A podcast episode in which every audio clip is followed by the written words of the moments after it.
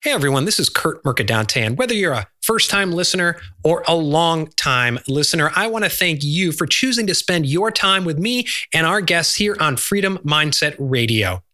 You know, now more than ever in this turbulent time, it's important to share and spread our message of freedom and fulfillment around the globe. So if you get value from this podcast, I have a favor to ask. If you could go wherever you listen to this podcast and leave us a positive rating and review, that helps us carry our message further around the globe.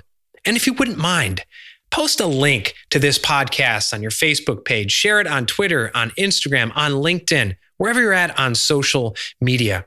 I want to thank you for helping us take our message to those people around the globe who truly need it. And I want to thank you for being a loyal listener. Thank you.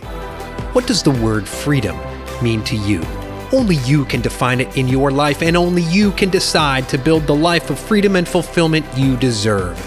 This is Freedom Mindset Radio. I'm your host, Kurt Mercadante, and we're grateful you're here. In a world where the quote unquote public square is increasingly controlled by private companies like YouTube, Twitter, and Facebook, what does that mean for the future of free speech in the United States of America? That's the discussion I have today with Jordan Lieberman. He's a behavioral advertising expert who serves as vice president and general manager of politics and public affairs at A4 Media. It's a fascinating and important discussion and it's just a snippet of the full discussion you will hear in Wednesday's episode. So come back in our very next episode. And Jordan and I not only talk about this issue, but we talk about the future of personalized content, advertising, and how it affects society, politics, and even our personal relationships. When you talk about the, uh, I, I, think what gets alarming is the um, uh, fact checking, yeah. where all of a sudden it's like, if there is an article about something, whether it's political, whether it's about vaccinations or whatever, now suddenly Facebook is fact checking something and saying you can't do that. So there's been organizations now have yeah. been shut down. And when the fact checkers almost become the gateway, now one could argue it's their platform. Mm-hmm. They paid for it. Yep. You know, you see uh, what Dennis Prager and PragerU suing Google. Yeah. And it's an interesting piece, right? Because uh, Dennis Prager's free market. Against government, but now wants to use that to sue Google. It's a, and he might be the same person who might make an argument about a private business being allowed it's, to reject you, you, right it's a tough one so the public square the free, the right to free speech does not exist in google or more importantly in facebook yeah. you can't scream fire in facebook like a movie theater like those you can't you're not entitled to say anything you want in right. someone's home and that's what you're talking about with yeah. facebook and you know, Facebook is is is in the toughest place of all because they've got they, everyone hates them for everything at yeah. this point. They are they're in a no win position, and everyone's on it. Yeah. And I, I, guess that's the thrust of the interview, right? When is it considered the public square if it's privately owned? Yeah.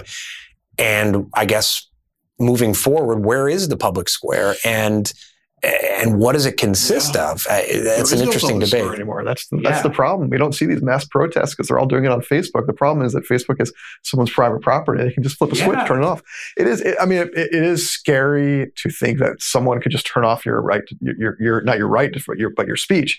And they've done a, a pretty good job trying to work around this with with independent groups of academics and um, VIPs, trusted individuals to kind of decide what's accurate, what's not, what should yeah. be, you know, the quote unquote Supreme Court on the face on, on Facebook, for example, you know, but you know we're we're in uncharted territory now. Yeah, you know, because theoretically anyone uh, could could start. Hey, I'm going to start my own news site. But how do people find that news site? Right. They search it in Google yep. or Bing.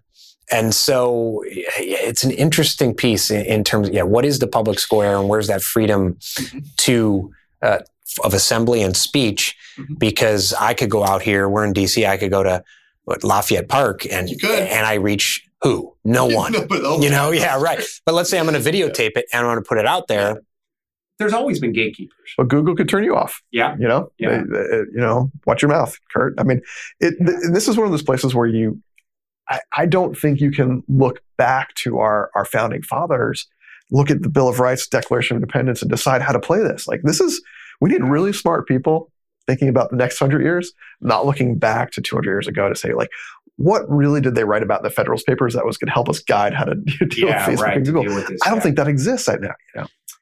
So what? Uh, you know, it was man, at this point going back 14 years, 15 years. I was at a conference. It was out in San Diego. It might have been a campaigns and elections conference, uh, and there was a consultant there uh, who, uh, you know, and this is 05. This is before Facebook, Yep. and he talked about the his fear. Now he was a political consultant, so he was making money off it, right? But about the uh, the notion now, and this was new back then, where I'm just listening to my podcast. I'm not listening to the radio anymore. Mhm. And, and this is, again, this is back in 04. Now this, this sounds so outdated, but now I have my music. I have Kurt's music list. And now you apply that to, I have my list of podcasts. I'm not watching the evening news anymore and getting, you, you can argue it's biased or whatever, but you know, maybe, maybe that's the public square. Now you have advertising that is really targeted toward, you know, you may be getting a ton of Trump ads that I never see.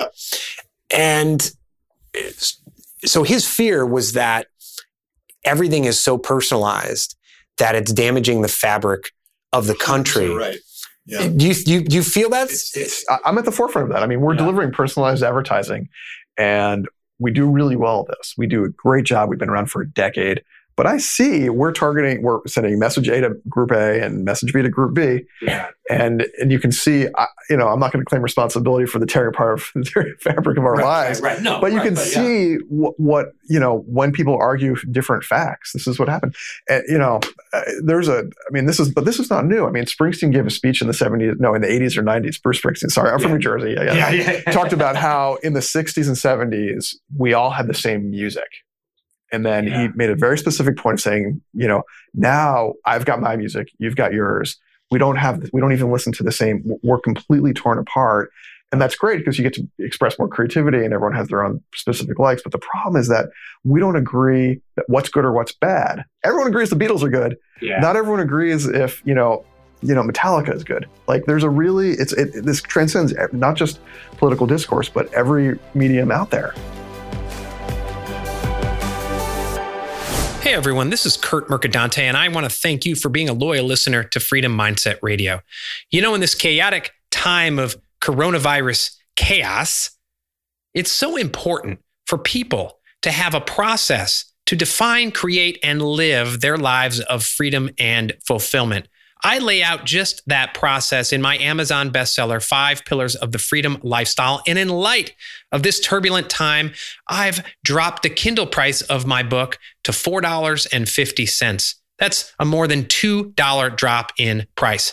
I do this because I truly believe that this is a process that will help those who need freedom and fulfillment now. Perhaps it's you. Perhaps you have spent the past five years, 10 years, 15 years trading away your freedom and fulfillment for a false sense of security and a toxic job and a lifestyle that doesn't fulfill you. And now you're realizing that security was an illusion and you want your freedom now go to fivepillarsoffreedom.com right now. There, you can get chapter one of my book absolutely free, and there's a link to purchase the book. As I said, we have dropped the price to $4.50 for the Kindle version of my book.